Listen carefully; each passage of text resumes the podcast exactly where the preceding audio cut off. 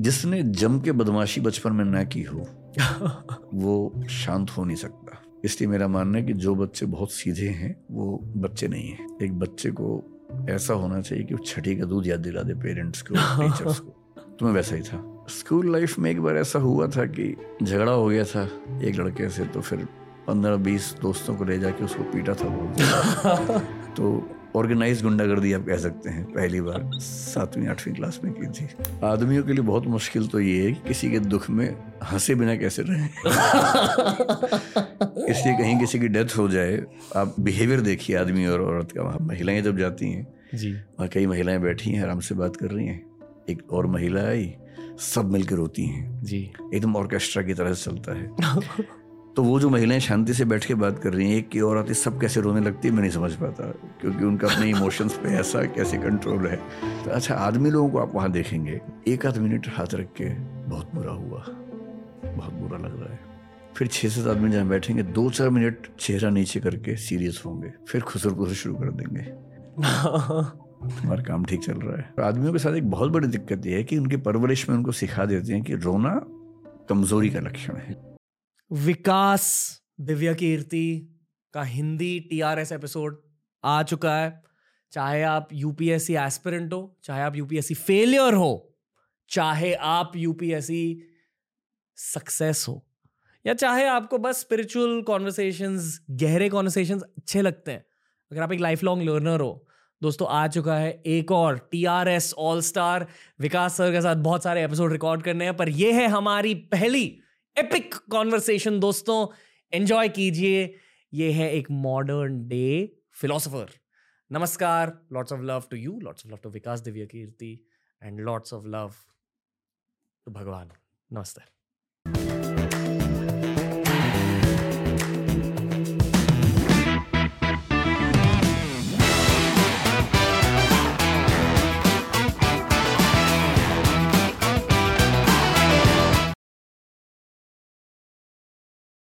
विकास sir आपका इस studio में स्वागत है टीआरएस में आपका स्वागत है। बहुत बहुत धन्यवाद। बहुत अच्छा लग रहा है आपके सामने बस बैठ कर मुझे भी तो ही अच्छा लग रहा है। आपको मैंने कई बार देखा यूट्यूब पर और मेरा मन था आपसे बात करने का कभी so I am happy to be with you thank you sir ये मुझे एक तोहफा मिला था एक टिबिटन मंक से। जी। ये एक बेल है। और इसके साथ एक वज्र दिया। जी। इस बेल का मतलब उन्होंने कहा हाँ. इस बेल का मतलब है विजडम ओके। okay. यानी कि नॉलेज यानी कि Saraswati. I think experience knowledge को हम विजडम कहते हैं। हाँ. और इस वज्र का मतलब है कंपैशन uh, यानी कि हम्म। दूसरों के जज्बातों को जानना। हम्म। और ये बेल मैं बहुत कम उठाता हूँ इस पॉडकास्ट में पर आज उठाऊँगा इस पॉडकास्ट के स्टार्ट में। Thank you thank you when wisdom meets compassion thank you बहुत कम लोगों में ये स्किल होती है to make wisdom meet compassion दूसरों के दिलों को भी जानना और दूसरों को चीज़ें सिखाना भी एक्सपीरियंस के थ्रू लोग बहुत शांति से बैठकर आपकी बातें सुनते हैं। तो बहुत रॉ सवाल है पर क्यों? आपके अकॉर्डिंग क्यों? मतलब अगर बात स्टूडेंट्स की हो रही है तो सरप्राइजिंगली उसके पीछे मेरा व्यू ये है कि मैं स्टूडेंट लाइफ में बहुत ख़राब स्टूडेंट रहा हूँ। बहुत ख़राब मतलब अच्छा नहीं रहा हूँ। बहुत ख़राब तो शायद नहीं था। तो जब आप सबसे आखिरी बेंच पर बैठते हैं स्टूडेंट लाइफ में, सारी शरारतें करते हैं, बहुत सीरियस नहीं होते पढ़ाई को लेकर। आपके पेरेंट्स को आपकी चिंता बहुत ज़्यादा होती है कि ये कुछ कर पाएगा या नहीं कर पाएगा। और फिर जब आपको पढ़ने का शौक़ हो जाता है तो पढ़ाते समय मुझे ये अपने आप समझ में आता है कि सबसे पीछे बैठा बच्चा क्या नहीं समझ पा रहा होगा, क्योंकि मैं उस फ़ेज़ को लंबे समय तक जी चुका हूँ। So maybe I have an ability to understand what he or she needs वहाँ से बात को शुरू करना। फिर मुझे मेरे पेरेंट्स ने बचपन से डिबेटिंग में उतारा स्कूल के मंच पर। तो 2000 बच्चों के सामने मैं स्कूल टाइम में खूब डिबेट्स बोलता था पोइट्री बोलता था। वो जो एक्सपीरियंस मिलता गया, फिर मैंने यूनिवर्सिटी लाइफ में बहुत डिबेटिंग की और मतलब स्टेज एक्टिविटीज़ बहुत ज़्यादा की। मुझे लगता है कि उन एक्टिविटीज़ ने मुझे बोलने का तरीका सिखाया। हँसी मज़ाक करना मेरी बचपन से आदत रही है, फितरत रही है। तो बोलने का कॉन्फिडेंस हँसी मज़ाक करने की क्षमता, सबसे कमज़ोर बच्चे के मन में क्या दुविधाएँ होंगी उनको समझ पाना और फिर अंत में मेरा स्वधर्म जो है, जिसको गीता में कहते हैं कि आप वही काम सबसे अच्छा करेंगे जो आपका स्वधर्म है। मुझे लगता है कि मेरा स्वधर्म दरअसल पढ़ना पढ़ाना ही है। So when I teach I feel like I am into spiritual experience इस साल पेपर सबसे टफ पेपर था? हाँ, सुनने में अभी जो हुआ कुछ दिन पहले। रिजल्ट्स निकल निकले। हाँ रिजल्ट्स आ गए। ओके क्या आपको पता चल जाता कोचिंग के दौरान कि किस किस को सफलता मिलेगी और किस किस को सफलता नहीं मिलेगी? आइडिया लग जाता है। ये ठीक वैसे ही जैसे आपको पॉडकास्ट के दौरान अंदाज़ा हो जाता होगा कि कौन सा कितना चलेगा। जी। कुछ कुछ वैसे ही है। एक Okay. इंट्यूशन का लेवल आ जाता है। कोई भी काम करते हुए लंबे समय तक आप तो कोई काम करते हैं। So you get to understand who has the potential to get through idea हो जाता है। Congrats to everyone who succeeded. पर जिन लोगों को सफलता नहीं मिली पहले उनके दिल को एड्रेस करते हम आप एड्रेस कीजिए। इस बार का जो प्रीलिम्स का पेपर था 2023 वाला, वो अब तक का सबसे मुश्किल पेपर हम कह सकते हैं। मतलब 20-25 साल से मैं देख रहा हूँ प्रीलिम्स, वो सबसे मुश्किल पेपर था। लेकिन इसमें एक बार ध्यान रखनी दो पेपर्स होते हैं, आपको शायद आइडिया हो, एक जनरल स्टडीज़ का है, जिसके बेस पे मेरिट बनती है, एक सी सेट है, जिसके बेस पे सिर्फ़ क्वालिफाई करना होता है। जनरल स्टडीज़ का पेपर बहुत मुश्किल था, थोड़ा सा इस बार कंसेप्चुअल की जगह उन्होंने फैक्चुअल एलिमेंट ज़्यादा डाल दिया था। और उसमें चिंता की बात इसलिए नहीं होती कि जनरल स्टडीज़ में, देखिए, जैसे दस लाख लोग फॉर्म भरते हैं छः लाख लोग एग्ज़ाम देते हैं, लगभग पाँच छः लाख लोग। बारह से पंद्रह हज़ार के बीच में प्रीलिम्स क्वालिफाई करते हैं।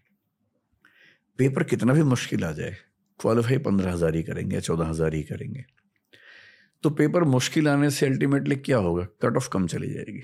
Top fourteen thousand have to qualify the prelim stage इसलिए वो पेन तो होता है कि बहुत मुश्किल पेपर है but ultimately fourteen thousand have to have to qualify ये हो सकता है कि एक सेगमेंट से क्वेश्चन ज़्यादा आ गए, एक से ज़्यादा मुश्किल आ गए तो जिनका उसमें कमांड थी, वो फ़ायदे में आ गए।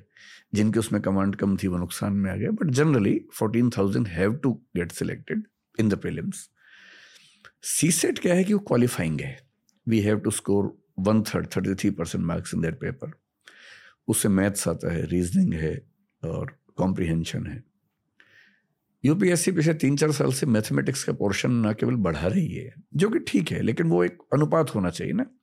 पहले क्या था कि 80 क्वेश्चंस में से लगभग one third one third one third होते थे comprehension reasoning maths so even if a student is not very good in maths he or she can manage with the of reasoning and and comprehension because 27 questions are to be corrected. तो UPSC ने maths का थोड़ा सा proportion बढ़ाया। बढ़ते बढ़ते वो करीब 40 क्वेश्चन तक आ गया अस्सी में से। वो भी लोग मैनेज करते हैं किसी तरह से, क्योंकि बाकी 40 क्वेश्चन तो हैं और मैथ्स के भी कुछ क्वेश्चन कर लेते हैं बच्चे। इस बार जो मैथ्स के क्वेश्चन आए हैं आईआईटी के बहुत सारे बच्चों ने ये कहा मुझसे, जो सिलेक्ट हो चुके हैं, उन्होंने ये कहा कि पेपर देख के हमारे होश उड़ गए। बहुत सारे बच्चे जो आईआईटी से बीटेक हैं, उनका सी सेट नहीं हुआ है। Such level of maths questions कुछ क्वेश्चन जो कैट के एग्ज़ाम में आते हैं एग्जैक्टली वो सवाल पूछे गए हैं। एक पिटिशन कुछ बच्चों ने लगाई कैट में सेंट्रल एडमिनिस्ट्रेटिव ट्राइब्यूनल में। पर रिज़ल्ट आ गया है। तो उससे ये जो डिफरेंस आया इस बार, बहुत सारे ऐसे बच्चे जो सिलेक्ट हो चुके हैं ये में मतलब आईपीएस में हो गए आईआरएस में हो गए and they're trying to improve their rank बड़ा सरप्राइजिंग है। मैं करीब ऐसे पचास लोगों को जानता हूँ, जिन्होंने फिर से एग्ज़ाम दिया आई आर बनने के बाद। उनमें से कम से कम तीस पैंतीस से प्रीलिम्स नहीं हुआ इस बार। लेकिन अल्टीमेटली प्रीलिम्स तो हुआ ही है, फोर्टीन थाउज़ेंड लोगों का। तो ऐसे लोग जिनका मैथ्स अच्छा था, बाकी बहुत आइडिया शायद नहीं था एग्ज़ाम का, उनका हो गया। तो मेंस में कंपटीशन थोड़ा सा कम हो गया इस बार। होना क्या चाहिए? यूपीएससी को मुझे नहीं पता क्या अप्रोच है उनके, क्या समझ है। प्रीलिम्स का एग्ज़ाम स्क्रीनिंग टेस्ट है। आप इतना मुश्किल कर देंगे कि बहुत सारे योग्य लोग वहीं ख़त्म हो जाएँगे। इतना मुश्किल और मुश्किल भी उन चीज़ों में जिनका यूपीएससी में करियर से बहुत लिंक है नहीं। एक बेसिक लेवल की data interpretation data sufficiency basic maths percentage average proportion समझ में आता है, आना चाहिए। स्टैटिस्टिकल टूल्स आने चाहिए, समझ में आता है। पर अब आप नंबर सिस्टम के नाम पर कैलकुलस के लेवल के सवाल पूछेंगे, जिनका कोई मतलब नहीं है उसके करियर से, और है भी तो इतना कि ट्रेनिंग में आराम से कोई सीख लेगा। तो मेरे ख्याल से वो पेपर बनाने वालों की पॉलिसी में या तो कोई अंडरस्टैंडिंग मिस्टेक है या इस बार एक एक्सीडेंट हुआ है अगली बार शायद ठीक हो जाएगा। किसी का ब्रेकअप हो चुका है। उस कोई पीड़ा से गुजर रहा है और स्टूडेंट्स पर वो पीड़ा पास ऑन कर रहा है मुश्किल पेपर के थ्रू हाँ हो सकता है ये हो सकता है। मैं अक्सर कहता हूँ कि असल में बहुत कम लोग हैं जो डिटैच होकर काम कर पाते हैं। जी। जैसे अगर मैं ज़िंदगी में जैसे आप आपका एग्ज़ाम्पल ले आपका ब्रेकअप हुआ कुछ दिन पहले जैसे आपने बताया। अब आपके मन में दो बातें हो सकती हैं। आपको जितना मैं समझ रहा हूँ आपके मन में दूसरी बात ही होगी लेकिन मैं एक समझाने के लिए कह रहा हूँ। कुछ लोग इस माइंडसेट में आ जाते हैं कि मेरा हुआ है तो फिर कोई भी प्रेम ना कर पाए दुनिया में। कोई भी करेगा तो मुझे जलन होगी चुभन होगी। ये वो स्थिति है जब मैं चाहता हूँ कि मेरा दुख हर आदमी का दुख बन जाए। जी। और सुख के मामले में उल्टा चाहते हैं कि सबका सुख मेरा सुख हो जाए और दुख मेरा सबका हो जाए। इंसान के बड़े होने का मतलब है कि जब दुख हो तो वो अकेला झेले सुख हो तो बांटे। हम्म। तो मेरा ब्रेकअप हुआ लेकिन किसी और का ना हो। जी। और मैं तो वजह ना ही बनूं। एक ये अप्रोच है। यूपीएससी का कोई भी एग्ज़ाम हो मैंने कई एग्जामिनर्स को क्योंकि मैं टीचिंग की दुनिया में हूँ डी में भी पढ़ाया मैंने कुछ समय तक तो एकेडमिक्स के लोगों को जानता हूँ। कम लोग हैं जो अपनी कुंठाओं से बाहर निकल पाते हैं। बहुत लोग इस कुंठा में फ्रस्ट्रेशन में ज़िंदगी भर रहते हैं कि मैं जो नहीं कर पाया था कोई और कैसे कर लेगा? हम्म। और ये सैडिज्म होता है। जी। सबकी ज़िंदगी में दुख पैदा करना और उसको एंजॉय करना। जी। मेरे ख्याल से सबसे गहरी ट्रेनिंग एकेडमिक्स में एजुकेशन में ये चाहिए कि एक कायदे का इंसान कैसे बना जाए और बिना सेडिस्ट हुए दूसरों की खुशी में थोड़ी अपनी खुशी तलाशने की आदत हमें पड़ जाए तो बेहतर है। एम्पैथी की ट्रेनिंग एम्पैथी की ट्रेनिंग एम्पैथी जो शायद हमारे गुरुकुल्स में होता था मैं बहुत श्योर नहीं हूँ मुझे आइडिया है नहीं कि उसका okay. क्या करिकुलम था लेकिन एम्पैथी की ट्रेनिंग घरों में भी होती है अगर पेरेंट्स हम्म। की अंडरस्टैंडिंग ठीक होगी पेरेंटिंग कैसी होनी चाहिए तो एम्पैथी घर में भी सिखाते हैं okay. अगर दादाजी घर में हैं दादी जी घर में हैं और बच्चों से कहते हैं कि उनके पैर दबाओ रोज रात को अब इसको हो सकता है कोई वेस्ट के नज़रिए से चाइल्ड लेबर कहे या चाइल्ड एक्सप्लोटेशन कहे पर मेरी नज़र में इससे बच्चा दो चीज़ें सीखता है एक वो ह्यूमिलिटी सीखता है विनम्रता सीखता है और एक एम्पैथी सीखता है कि अगर मेरे दादाजी की टांगों में दर्द रहता है और मैं उनके पैर दबा रहा हूँ तो एक तो मैं आधा घंटा उनके साथ गुजार रहा हूँ दूसरा मुझे ये समझ आ रही है बात कि मेरा जीने का धर्म केवल मौज करना नहीं है सेवा करना भी मेरे जीवन का एक हिस्सा है हम्म। और मैं उनके दर्द को नहीं बांटूँगा तो कौन बांटेगा हम्म। तो और एक विनम्रता अगर जैसे मैं टीचर हूँ कई बच्चे मेरे पैर छूते मैं अच्छा नहीं फील करता हूँ मैं उनको मना करता हूँ। और इरेस्पेक्टिवली इरेस्पेक्टिव ऑफ़ दिस मैं ये बिलीव करता हूँ कि पैर छूना अपने आप में एक बड़ा ज़रूरी कदम है स्पेशली बच्चों के लिए। उनको झुकने की आदत रहनी चाहिए। और पैर में झुकना हम सिंबॉलिकली ये मानते कि आप व्यक्ति को सबसे ज़्यादा सम्मान जो दे सकते हैं वो पैर छू के दे रहे हैं। और पेरेंट्स को कम से कम इतना सम्मान मिल जाना कि मेरा बच्चा मुझे अप्रिशिएट करता है कम से कम थैंकफुल है ग्रेटिट्यूड है। ये इमोशनल बॉन्डिंग तो है एम्पैथी तो है। और इमोशनल इंटेलिजेंस का कंसेप्ट वेस्ट में 20-25 साल पहले आया लेकिन ये तो अतीत में कब से चल रहा है? जब बुद्ध कह रहे थे कि करुणा ही है जो संसार को जोड़ती है जब हम्म। भवभूति उत्तर रामचरित मानस में एक और रस करुण एवह कह रहे हैं कि दुनिया में एक ही रस है वो करुण रस है तो ऐसा थोड़ा ना कि एम्पैथी की ट्रेनिंग पश्चिम से हमें सीखनी पड़ेगी। एम्पैथी तो अतीत में कितनी बार, वाल्मीकि हमारे संसार का पहला कवि, पहली बार कवि क्यों बना? ट्रोंच पक्षी का जोड़ा खेल रहा था। एक शिकारी ने एक पक्षी को मार दिया। अब प्रेम में रत पक्षियों में से एक नीचे गिरा। वो जो मोमेंट है, उस मोमेंट में दुनिया का पहला कवि कवि बना है। वेदना कितनी हुई होगी, पीड़ा कितनी हुई होगी और उन्होंने तो लिखा माँ निषाद प्रतिष्ठान तो मगवी शाश्वती समाह एक संस्कृत की पंक्ति आती है, जहाँ से रामायण की शुरुआत होती है। इसी पर छायावाद के कवि ने, छायावाद इज़ 1918 टू 1936 उसमें एक कवि ने लिखा, वियोगी होगा पहला कवि, आह से उपजा होगा गान निकल कर आँखों से चुपचाप बही होगी कविता अनजान। पहली कविता तो आह से पैदा हुई होगी और आँखों से बही होगी। कविता लिखी छोड़ना जाती है। कविता तो बहती है आँखों से और ज़ुबान से बहती है। कालिदास ने मेघदूत लिखा मेघदूत में यक्ष है यक्षिणी है। उनके प्रेम की कहानी है विरह की कहानी है। और एक कवि है नागार्जुन उन्होंने कालिदास पे लिखा और कहा कि एक पंक्ति आती है अमल धवल गिरी के शिखरों पर प्रियवर तुम कब तक सोए थे? कालिदास सच सच बतलाना रोया यक्ष के तुम रोए थे। यक्ष नहीं रोया था यक्ष की आँखों से जो बह रहा है कालिदास तुम्हारे आँसू हैं। और नागार्जुन कवि कह रहे हैं कि मैं पहचान रहा हूँ कि आँसू तुम्हारे हैं। और कवि होने में और लेखक होने में ऐसा होता है। और ये बात ठीक है इम्पैथी ना हो अल्टीमेटली इंसान होने का सबसे गहरा मज़ा तो इमोशंस में ही है।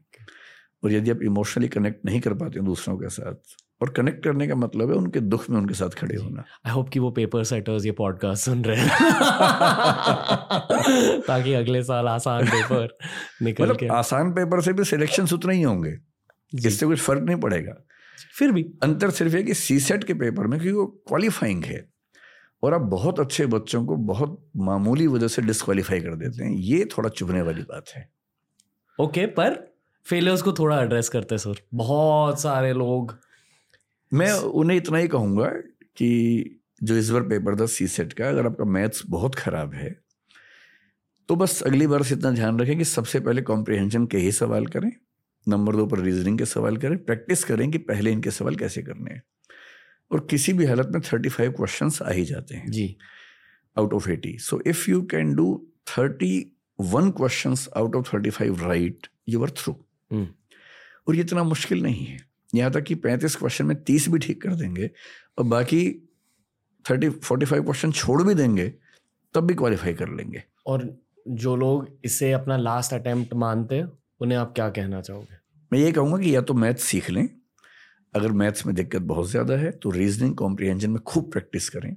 Okay. इतनी प्रैक्टिस करें कि वो क्योंकि क्या होता है कि 80 क्वेश्चन 120 मिनट में करने हैं तो यू हैव 1.5 मिनट्स पर question but if you decide that you will attempt only 40 question then you have three minutes पर क्वेश्चन तो हर क्वेश्चन में तीन मिनट लगाने का चांस मिल जाता है और वो दो ही सेगमेंट्स करें चालीस ही क्वेश्चन करें जब क्वालिफाई ही करना है ट्वेंटी सेवन क्वेश्चन ही कर रहे हैं। होता क्या कि मैथ्स के क्वेश्चन जिन्होंने उठाए इस बार पहली बार मुझे एक आईआईटी के बच्चे ने बताया कि आठ मिनट पर क्वेश्चन की एवरेज इस बार आ रही है जो सॉल्व कर रहे हैं। इतना हम्म। मुश्किल पेपर है। हम्म। अब क्वेश्चन पेपर की डिमांड है डेढ़ मिनट में क्वेश्चन करना है। आपके क्वेश्चंस का लेवल आठ मिनट वाला है। तो जो मैथ्स में उलझा जनरली फंस गया। So I will suggest through your podcast कि कॉम्प्रिहेंशन और रीजनिंग के क्वेश्चंस को चुन चुन के पहले सॉल्व करें जल्दी से। जी। डेढ़ घंटे के अंदर चालीस क्वेश्चन कर लें। उसके बाद मैथ्स के वो क्वेश्चन करें जो उनको आते हैं। And if you can attempt forty forty five question it's fine okay अगर आप पेपर सेटर होते हैं या नॉट इवन पेपर सेटर अगर आप पूरे यूपीएससी को हेड कर पाते जी। आप पूरे सिस्टम में क्या चेंजेस लाते सर पूरे सिस्टम में। I am sure this is something you thought about at some point I think almost every day about क्योंकि देखिए पहली बात यूपीएससी सच में एक बहुत ही शानदार इंस्टीट्यूशन है। इस पे कोई मतलब किंतु परंतु का मामला नहीं। आप ये जानते हो कि आप देश के एक बहुत बड़े इन्फ्लुएंसर हो इस डोमेन के ना? आई नो तो जो आप बोलोगे मैं बहुत सोच समझ के बोल रहा हूँ। जी। और मुझे ये भी ध्यान है कि 2014 के मूवमेंट में मैंने यूपीएससी के खिलाफ खूब खूब जम के बोला था कई टीवी चैनल से बोला था। कहा था कि UPSC is not a divine institution मैं अपनी बात पे कायम हूँ। डिवाइन नहीं है। और ये बात सही है कि UPSC is one of the best institution of the country क्योंकि क्या होता है कि जब आप सिस्टम चलाते हैं तो दिक्कतें अलग होती हैं। सिस्टम को क्रिटिसाइज करना बहुत आसान होता है। Since I am running an institution of my own हम लोग पंद्रह सौ लोग काम करते हैं दृष्टि में हम लोग मिलकर चलाते हैं इंस्टीट्यूशन क्या होता है कि आलोचना करना इतना आसान काम है, आप कोई भी एक लूप होल ढूंढेंगे, आलोचना कर सकते हैं। पर सिस्टम को चलाना इस तरह से कि उसमें एक भी लूप होल ना हो, बहुत मुश्किल काम होता है। So when I empathize with the members of you UPSC as well तब मैं ये बात कहना चाह रहा हूँ। जनरली वो कोशिश करते हैं चीज़ें ठीक रहें एक्सेप्ट कभी कभी उनके कुछ मेंबर्स की राय ऐसी होती है जिससे हम एग्री नहीं कर सकते। जैसे 2008 से 14 के बीच में यूपीएससी में बहुत चेंजेस हुए ड्रास्टिक चेंजेस हुए, जो मैं आज तक मानता हूँ कि वो ठीक नहीं है। उनमें कई चेंजेस सीधे सीधे इंडियन लैंग्वेज के खिलाफ थे। नहीं होना चाहिए। एक लेवल प्लेइंग फ़ील्ड होनी चाहिए। कोई भी भाषा हो, अंग्रेज़ी है, हिंदी है, मराठी है, तमिल है, किसी को नुकसान क्यों होना चाहिए? शहर का बच्चा, गाँव का बच्चा, किसी को नुकसान क्यों होना चाहिए? पर जब आप कुछ ऐसी चीज़ें इंड्यूस करते हैं, जो सीधे सीधे किसी को नुकसान पहुंचाती हैं तो सवाल उठता है कि ये गलत अप्रोच है आपकी। तो UPSC in general is a good institution this is the starting point उनको प्रिलिम्स में मैथमेटिक्स का जो मानिया उनके दिमाग में बैठा हुआ है, और जो फोबिया बच्चों के दिमाग में उससे थोड़ा सा बचना चाहिए, है ना? इतना मैथ जितना यूपीएससी के पास चाहिए कि आई को कितना मैथ चाहिए भाई? जी। क्यों उसको बहुत गहरे प्रश्न मैथ्स के आने चाहिए? उसको इतना आना चाहिए कि वो टेबल्स ग्राफ बना सकता हो, समझ सकता हो कैलकुलेशंस कर सकता हो, कोई रिपोर्ट आई है कैलकुलेशन से चेक कर सकता हो। उसकी कैलकुलेशन फास्ट भी हों, यहाँ तक समझ में आता है। डेटा इंटरप्रिटेशन कर सकता हो डेटा सफिशियंसी देख सकता हो डेटा मैनिपुलेशन तो नहीं, लेकिन डेटा एनालिसिस कर सकता हो। ये सब पूछ लीजिए। लेकिन जानबूझ के इतना मुश्किल बनाना कि वो केवल वही लोग कर सके जिनका मैथ्स बहुत गहरा है, इसकी ज़रूरत नहीं है। रीजनिंग में ज़रूरी है भाई। अब वो पूछ ही रहे हैं।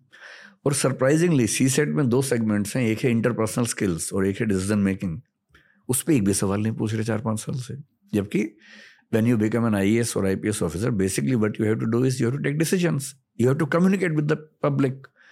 उस पर आप सवाल ही नहीं पूछ रहे। एक भी नहीं पूछ रहे सवाल। जबकि पहले दस सवाल आते थे। दस से नौ हुए आठ हुए। उसके बाद चार पाँच साल से ज़ीरो है। तो मुझे लगता है कि फोकस को लेके थोड़ा देखना है। मेंस उनका जनरली इस समय ठीक है। बस उसमें थोड़ी सी ऑब्जेक्टिविटी ऑफ़ एवेल्युएशन में मॉडरेशन स्केलिंग सारे सब्जेक्ट्स के बीच में मीडियम्स के बीच में। मुझे लगता है कि स्केलिंग के मामले में थोड़ा सा वो कमज़ोर हैं मीडियम्स के बीच में। वो हो सके तो अच्छी बात है। किसी को फ़ायदा ना पहुँचे लेकिन किसी को नुकसान ना पहुँचे बेसिक बात सिर्फ़ है। Interview is so subjective interview के लेवल पर तो मुझे नहीं पता वो ऐसा क्यों नहीं कर पा रहे, या तो रिसोर्सेस की दिक्कत है, या पॉलिसी पैरालिसिस है। आप सोच के देखिए, इस बार जो बच्चे सिलेक्ट हुए हैं, मैं तो करीब सत्तर, अस्सी, सौ बच्चों को जानता हूँ जो सिलेक्ट हुए हैं। कुछ पैनल्स हैं, दो इंटरव्यू पैनल्स ऐसे थे, मैं नाम नहीं बोलूँगा उनका भी। उनमें जो जो गया, उसकी ज़िंदगी ख़त्म हो गई। क्योंकि वो, वही सेडिज्म है, पता नहीं क्या है। अपनी कोई कुंठाएँ हैं बच्चों को नंबर देते ही नहीं है। जी। आप सोचिए कि छः सात पैनल्स यूपीएससी में है इंटरव्यू के। उनमें से एक पैनल ऐसा है जिसमें एक बच्चे को एवरेज मार्क्स 170 का सब मिल रहे हैं। और एक अच्छा बच्चा वहाँ जाएगा तो मान लीजिए कि 190 ले लेगा। वही बच्चा गलती से दूसरे रूम में चला जाएगा तो 150 लेके आएगा। और 40 नंबर का डिफरेंस यूपीएससी का मतलब होता है कम से कम 400 रैंक का डिफरेंस। एक एक नंबर पे दस दस रैंक होते हैं यूपीएससी में। इतना सब्जेक्टिव है। फिर मैं वो कहूँगा वो कोशिश करते हैं वो मीटिंग्स करते हैं। अच्छा एवरेज सब पैनल्स की ऑलमोस्ट सेम आ जाती है। बस डिफरेंस का है डेविएशन में। अगर एक बोर्ड में सबको 160, 180, 160, 180, 170, 170 मिल रहे हैं और दूसरे में 130, 210, 125, 205 ऐसे मिल रहे हैं एवरेज सेम आ गई। जी। लेकिन आप किसी बोर्ड में जाएँगे तो 170 के ऊपर जा ही नहीं सकते। हम्म। किसी में आपको 200 प्लस का स्कोप मिल जाता है। किसी में 130 पाने का रिस्क हो जाता है। तो मैं कई बार सोचता हूँ अगर यूपीएससी मुझसे खैर पूछते नहीं वो लोग मैं तो चाहता हूँ कि सरकार पूछे मुझसे कभी। अगर पूछे तो। यहाँ जो मैं समझ रहा हूँ हाँ। वो ये है कि बहुत बड़ा ह्यूमन फैक्टर yes, रहता है यहाँ। yes. और सिंपल सॉल्यूशन है। हम्म। आप टू सेवेंटी फाइव मार्क्स का एक इंटरव्यू ले रहे हैं। आप हंड्रेड हंड्रेड के तीन कर लीजिए। जी। तीन पैनल्स में इंटरव्यू करवा दीजिए। रिसोर्सेज हम्म। की दिक्कत है कुछ और मेंबर्स लाइए। टाइम बढ़ाइए कुछ भी कीजिए भाई ये देश का भविष्य है किसी बच्चे का भविष्य है। आप केवल कुछ रिसोर्सेज बचाने के लिए एक ऐसे व्यक्ति को आई बना देंगे जो अगले पैंतीस साल तक परेशान करेगा आपको। इससे बेहतर है कि आप तीन इंटरव्यू ले लीजिए। या ए आई लाइए एक ही इंटरव्यू में एक ए आई बॉट लाइए। जो हो सकता है इंटरव्यूअर्स को रिप्लेस कर सके। हो सकता है आगे चल के बूम नहीं नहीं मस्ती कर रहा हूँ। बहुत रिस्पेक्ट करता हूँ हर इंटरव्यूअर की। सेडिज्म को भी रिस्पेक्ट करता हूँ इन सम वेज मैं समझता हूँ जो कष्ट आपके दिल में आप बेसिकली स्टूडेंट्स पर वो कष्ट फेंक रहे हो पर सॉरी ऐसा नहीं है कि वो मेंबर्स जानबूझ के नंबर कम दे रहे हैं। उनके दिमाग में ये बैठा हुआ है जैसे आप स्कूल में जब पढ़ते होंगे जी। कुछ टीचर्स का मार्किंग पैटर्न काफ़ी लिबरल होगा कुछ का बहुत टफ होगा। जो ज़िंदगी में खुश थे उनका लिबरल मतलब वो भी एक पॉसिबिलिटी है पॉसिबल एक्सप्लेनेशन है। Okay. ऐसा हो सकता है कि ज़िंदगी में खुश है पर उसने बचपन में देखा कि सबसे अच्छे आंसर पे दस में से छह नंबर मिलते हैं। हम्म, तो उसके दिमाग में बेंचमार्क छः का बना हुआ है वो छः के ऊपर जाता ही नहीं है। जी। एक दूसरा व्यक्ति हो सकता है कि ज़िंदगी में बहुत खुश ना हो पर बेंचमार्क उसके दिमाग में आठ का बना हुआ है। जी। वो आठ तक जाता है। और इतना सब्जेक्टिव है कि यूपीएससी मेंबर्स को कितना समझाए कि बराबर करो। इसका सॉल्यूशन सही बात यह है कि आप एक एक इंटरव्यू के बजाय दो तीन कर लीजिए। हाँ तो कम से कम जो स्कोप ऑफ़ सब्जेक्टिविटी कम हो जाएगा। ओके। ये बात एस में भी हो सकती है। एस में सब्जेक्टिविटी बहुत ज़्यादा होती है so maybe this paper can be evaluated by two examiners. Separately ऐसा कुछ कर लें। मुझे बहुत सुकून महसूस हो रहा है आपसे बात करके। आपकी एनर्जी ऐसी है। शायद इसलिए आपकी इतनी बड़ी फ़ैन फॉलोइंग है। हो सकता है।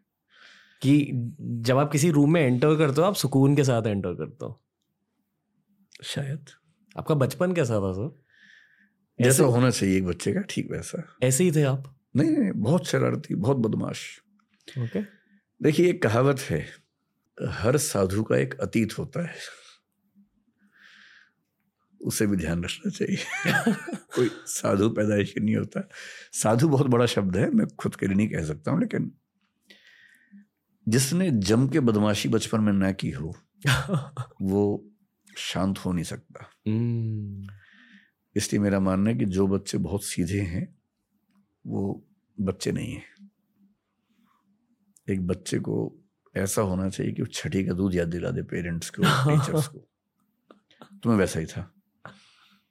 बहुत बदमाश। बदमाश मतलब नोट इन नेगेटिव सेंस लेकिन इनडिसिप्लिन करना, जितना बच्चे करते हैं, वैसा करना।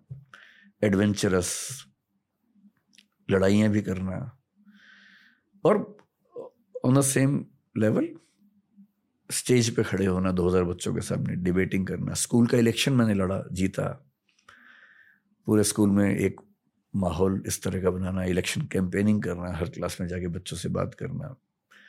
स्कूल में हीरो बन जाना कभी कभी ज़ीरो बनना वो भी सब चीज़ें। टीचर से बहुत पिटना कई हज़ारों बार मुर्गा बनना वो सब भी किया। और हज़ारों बच्चों के सामने पुरस्कार मिले ये भी कई बार। तो बहुत डाइवर्स बहुत ही इंटरेस्टिंग किस्म की बचपन चाइल्डहुड रही है। कुछ गलत किया आपने ज़िंदगी में? बहुत सारी चीज़ें। ओके बहुत सारी। सबसे बड़ी गलती क्या थी? ऐसे कभी लिस्ट बनाई नहीं इस तरह से लेकिन स्कूल लाइफ में एक बार ऐसा हुआ था कि झगड़ा हो गया था एक लड़के से तो फिर पंद्रह बीस दोस्तों को ले जाके उसको पीटा था बहुत ज़्यादा। तो ऑर्गेनाइज गुंडागर्दी आप कह सकते हैं पहली बार सातवीं आठवीं क्लास में की थी। कहाँ की बात कर रहे हो आप? मैं हरियाणा में भिवानी एक शहर था Okay. वहाँ रहता था। फिर उतना ही पिटा भी था घर पे आने के बाद जब घर पे सूचना मिली Okay. तो वो सब चलता था। लेकिन ऐसी कोई गलती जो बहुत रिग्रेट वाली हो मुझे बहुत नज़र नहीं आती। Okay okay. उस लड़के से आप मिलो उसके बाद? नहीं नहीं नहीं उसके बाद नहीं। नहीं? शायद वो पॉडकास्ट देख रहे हैं आपका। हो सकता है देखिए। आज तक खुन्नस के साथ आपके वीडियोस देख इसने मारा था पर इस पॉडकास्ट देखकर उसे अच्छा लग रहा है। अम, बहुत अजीब सवाल पूछना चाहूँगा। मतलब मैं ये जानता हूँ पर ये मैं आपके दिल की बातें जानने की कोशिश कर रहा हूँ। आपको इतने व्यूज़ मिलते क्यों हैं आपके अकॉर्डिंग इतने सारे लोगों ने डिमांड किया कि आपको लाना है पॉडकास्ट अच्छा मुझे इस बात का आइडिया नहीं है। अच्छा। मतलब बहुत बहुत सारे लोग चाहते थे मतलब अ, हम कमेंट सेक्शन बहुत ज़्यादा स्कैन करते हैं और जब भी किसी का नाम दिख जाता है एक एक्सेल शीट बनाते हैं। और उस शीट में आपका नाम सबसे ज़्यादा फ्रीक्वेंटली मेंशन होता है। अच्छा। हमेशा। क्यों? आपके अकॉर्डिंग क्यों? इतना ज़्यादा प्यार। मतलब मेरे जो वीडियोस यूट्यूब पे हैं जनरली काफ़ी लंबे वीडियोस हैं फिलोसफी पे हैं कॉन्स्टिट्यूशन पे हैं। तो एक तो ऐसा ग्रुप है जिसको स्कूल कॉलेज में इन विषयों पर पढ़ने का मौका नहीं मिला और उसको पढ़ के बड़ा अच्छा लगता है। ऐसे मुझे कई लोग मिलते हैं मैसेज करते हैं। दूसरा, मेरी क्लासेस बहुत सारी हैं जो यूट्यूब पे हैं। उनमें हँसी मज़ाक बहुत ज़्यादा होता है। तो हँसते हँसते कोई इंपॉर्टेंट बात बीच में आ गई। उसकी रील्स बन गई। ऐसे हज़ारों चैनल्स हैं जो रील्स बनाते हैं। मैं नहीं जानता हूँ कौन है। तो उससे क्या होता है कि वो रील जब बच्चे बार बार देखते हैं फिर ए आई काम करता है इन सब ऐप्स में। आप एक बार देखेंगे तो बार बार आपके सामने आता रहेगा। तो मेरे ख्याल से यही वजह होगी कि सुकून मिलता होगा शायद कुछ लोगों को। मुझे सच में नहीं पता कि मैं इस सवाल का जवाब दूँ। Okay. क्यों इतनी पॉपुलैरिटी मुझे नहीं पता। सच में नहीं पता। आई फील कि किसी भी पब्लिक अच्छे पब्लिक स्पीकर में बहुत एम्पथी होती है। आप में भी बहुत ज़्यादा एम्पथी है। इतने सारे स्टूडेंट्स को पढ़ा कर उनके दिलों के बारे में सीख कर पर मेरा दिल ये कहता है कि आपका दिल एट सम पॉइंट आपकी लाइफ में टूटा है। नहीं बिल्कुल नहीं। रोमांटिकली नहीं कह रहा हूँ। वैसे तो टूटते ही हैं दिल सबके टूटते हैं। हाँ मतलब लाइफ ने आपका दिल तोड़ा है। रोमांटिकली नहीं। हाँ वैसे तो मतलब दो तीन ऐसे इंसिडेंट्स हैं ही। बड़े इंसिडेंट्स हैं। क्या था सबसे बड़ा कैरेक्टर डेवलपमेंट का इंसिडेंट हाँ ये अगर कहना हो तो जब मैं सत्रह साल का था डीयू में आ गया था मैं साढ़े सोलह की उम्र में डीयू में आ गया था। तो मैं साढ़े सोलह की उम्र में डीयू में आ गया था सत्रह सवा सत्रह का हुआ जब बी ए फ़र्स्ट ईयर में था। तो हमारे घर में एक ट्रेजेडी हुई बहुत बड़ी। नॉट समन्स डेथ लेकिन वैसी ट्रेजेडी हुई। सिंपल लैंग्वेज में कहें तो महल से सड़क पे आ जाने की स्थिति बन गई। So in the age of seventeen when I was enjoying my life सब कुछ था मेरे पास जो दिल्ली में एक बच्चे को चाहिए रहने के लिए। बस एक बाइक लेने वाला था मैं उस समय, ले नहीं पाया था, लेकिन दोस्तों के पास बाइक थी।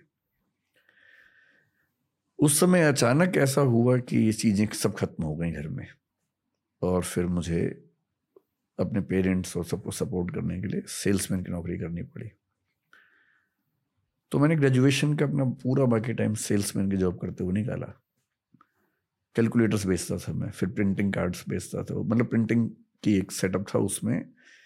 ऑर्डर्स लाना, प्रिंटिंग करवाना, सप्लाई करना, वो सब करता था। वो दो साल बहुत टफ थे। ज़्यादा टफ ये नहीं था कि मैं काम कर रहा हूँ, वो तो ठीक है। बच्चे तो फ्लेक्सिबल होते ही हैं। अपने पेरेंट्स को बहुत अच्छी कंडीशन से, अचानक बहुत खराब खराब कंडीशन में आते हुए देखना, यहाँ सर्वाइवल भी एक क्राइसिस हो रिस्क बहुत सारा डेंजर बहुत सारा हो, वो बड़ा टफ था। लेकिन मैं अपने पेरेंट्स को हमेशा कहता रहा, अब तो मेरी माँ नहीं है, चार, पाँच साल पहले उनकी मृत्यु हो गई। उनको मैंने हमें, उनको हमेशा गिल्ट रहा कि हम, जब बच्चों का करियर बनने का टाइम था, हम तीन भाई हैं, मैं उस समय सत्रह का था। दूसरे भैया अठारह प्लस के थे, बड़े भैया बीस के थे। तो जिस स्टेज में करियर बनता है सब बच्चों का, ठीक उस समय क्राइसिस आया। तो मैंने अपने पेरेंट्स को कई बार ये बात समझाई बाद में कि सुविधाएँ तो हर पेरेंट देता है, आप भी दे ही रहे थे। और उस क्राइसिस ने हमें जितना सिखाया, उतना किताबें और स्कूल और कॉलेज कभी सिखा नहीं सकते थे। So that was the turning point first turning point in my life big turning point जिसने मुझे, फिर मुझे ये समझ में आ गया कि कुछ भी हाथ से निकल जाए, डरने की ज़रूरत नहीं है। अब मुझे डर नहीं लगता है। हम लोग पंद्रह सौ लोगों की टीम है and we are doing good पर अब डर नहीं लगता है मुझे उन सब बातों से। सेकंड टर्निंग पॉइंट मैं कह सकता हूँ, ज़िंदगी में तब आया जब मेरी माँ की मृत्यु पाँच साल पहले हुई। वो इमोशनल सेटबैक बहुत बड़ा था मेरे लिए, जो मैं मेरी सेल्फ इवेल्युएशन को उसने ध्वस्त कर दिया। मतलब? मैं फील करता था कि मैं बहुत मज़बूत इंसान हूँ और मुझे बहुत फ़र्क नहीं पड़ता इन चीज़ों से लेकिन मुझे फ़र्क पड़ा बहुत ज़्यादा पड़ा। मुझे कंफर्टेबल होने में छः महीने से बारह महीने का समय लगा।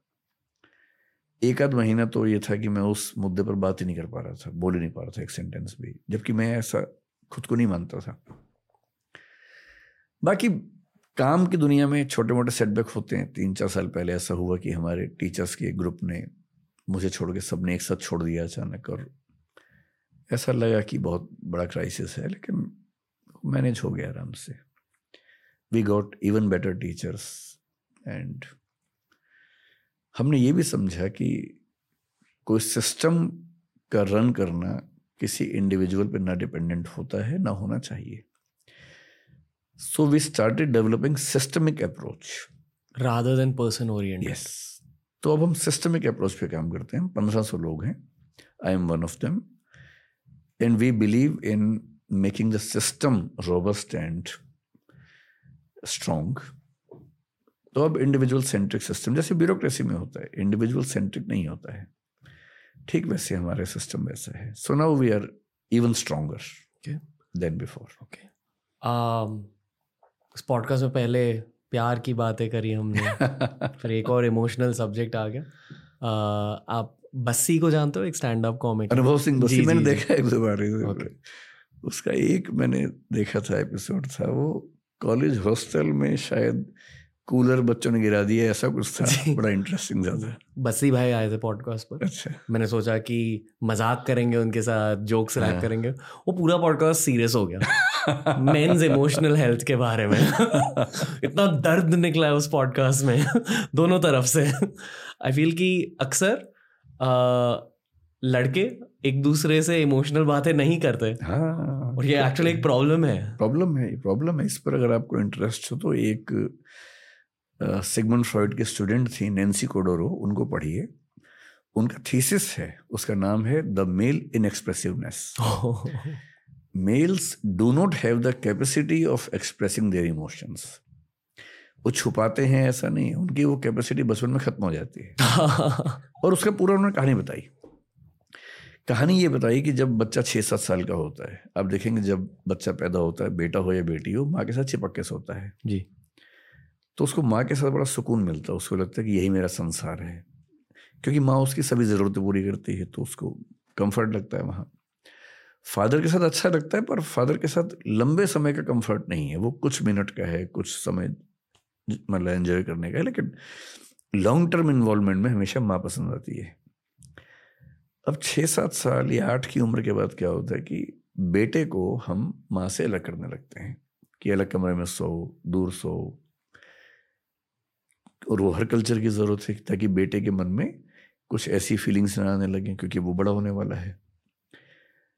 बेटी को वो दिक्कत नहीं आती है। तो माँ और बेटी ज़िंदगी भर एक साथ सो भी सकती हैं, हर तरह की बात कर लेती है, क्योंकि माँ के जीवन के अनुभव और बेटी को जो अनुभव होंगे किशोरावस्था के बाद, वैसे ही सेम होने वाले हैं। तो बच्ची माँ से ही बात करेगी। बेटा भी किशोर होगा, पर बेटा माँ से बात नहीं कर पाएगा। और बेटे और बाप में तो और कम बात होती है। तो जो बेटा नाम का जो प्राणी है ना घर के अंदर, वो इमोशनली बहुत अकेला है। वो जब बड़ा होता है तो वो अपनी बातें specially the changes in body जो उसको फील होते हैं, बाप से तो वो कोई बात नहीं कर पाता तो ये तो क्या ही करेगा। माँ भी इन मामलों में थोड़ा सा पर्दा रखती है बेटे के साथ, बेटी के साथ नहीं रखती है। बहन से कैसे बात करे इस तरह की? भाई अगर है बराबर उम्र का तो शायद कर ले, पर बहुत कम घरों में भाइयों में दोस्ती वाला संबंध होता है, आमतौर पे वहाँ वो सम्मान और रिस्पेक्ट वो हावी हो जाता है। इसलिए तेरह चौदह साल के लड़के के पास कोई चारा नहीं है सिवाय इसके कि वो अपने दोस्तों से बात करे।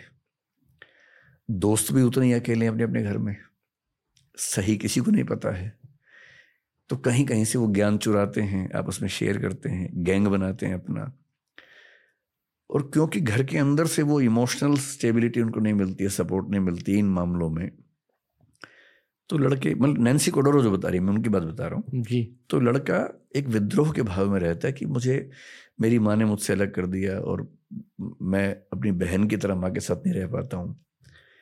तो घर की दुनिया से डिटैच होके बाहर की दुनिया में सुकून ढूंढता है। इसलिए आप देखेंगे जनरली लड़कों के लिए पैसा, रुतबा पावर बड़ा घर, बड़ी गाड़ी, इसकी जितनी वैल्यू है जनरली लड़कियों के लिए नहीं होती है।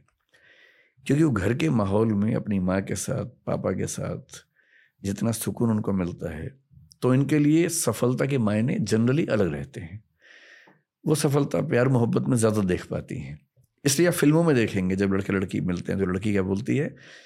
एक छोटा सा घर हो तुम रहो मैं रहूँ। लड़का ऐसी बात आमतौर पर नहीं बोलता है। उसका सपना छोटा घर नहीं है। उसका सपना केवल तुम रहो मैं रहो नहीं। उसका सपना है कि एक महल हो। पचास नौकर चाकर हों बीस गाड़ियाँ हो क्योंकि वो खुद को साबित करना चाह रहा है बाहर की दुनिया में। और लड़की सभी नहीं जनरली लड़कियों के लिए सुकून का बिंदु है घर परिवार दोस्तों का समूह एक छोटा समूह जहाँ इमोशंस आपस में शेयर हो जाएँ, न कि ऑब्जेक्ट से वो अपने आप को डिफाइन करें। और ये, इसकी जड़ है बचपन का वो अनुभव, जब बेटे को माँ से अलग किया जाता है। So Nancy Chodorow has beautifully written the book title the male in expressiveness मैं खुद एज अ कंटेंट क्रिएटर इसका सल्यूशन ढूँढने की कोशिश कर रहा हूँ इन पॉडकास्ट के थ्रू कि अगर दो मर्द आपस में इमोशनल बातें करें शायद कुछ इम्पैक्ट हो जाएगा सोसाइटी में। तो करनी चाहिए आई फेल्ट कि बसी भाई के साथ वो हुआ।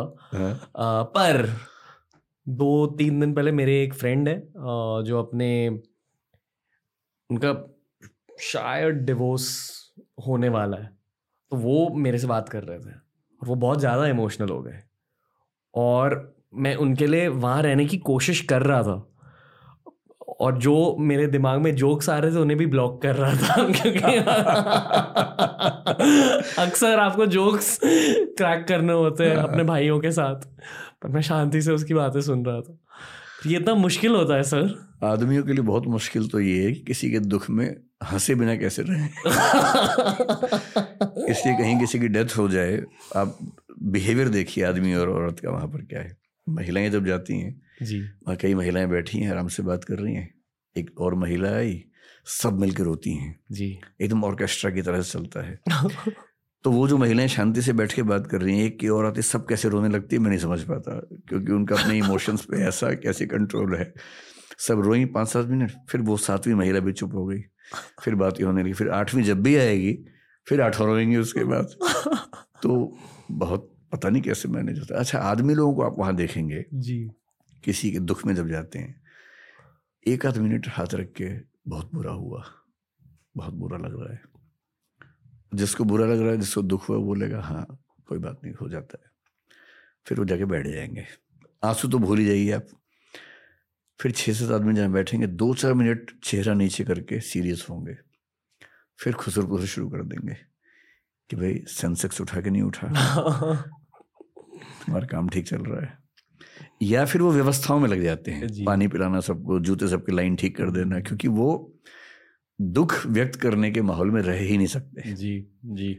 और आदमियों के साथ एक बहुत बड़ी दिक्कत ये है कि उनकी परवरिश में उनको सिखा देते हैं कि रोना कमज़ोरी का लक्षण है। हम्म, अगर तुम्हारी आँख से आँसू निकलता है तुम लड़की हो लड़का नहीं हो। तो लड़की होना लड़कों के लिए बहुत ही डिमीनिंग सी बात मान ली गई है। हम्म, जबकि ये महिलाओं की ताकत है कि वो रो सकती हैं। हम्म, उनकी दवाई भी है। दवाई है। जो हमारे पास स्ट्रेस हुआ रो लिए बात खत्म हो गई। जी।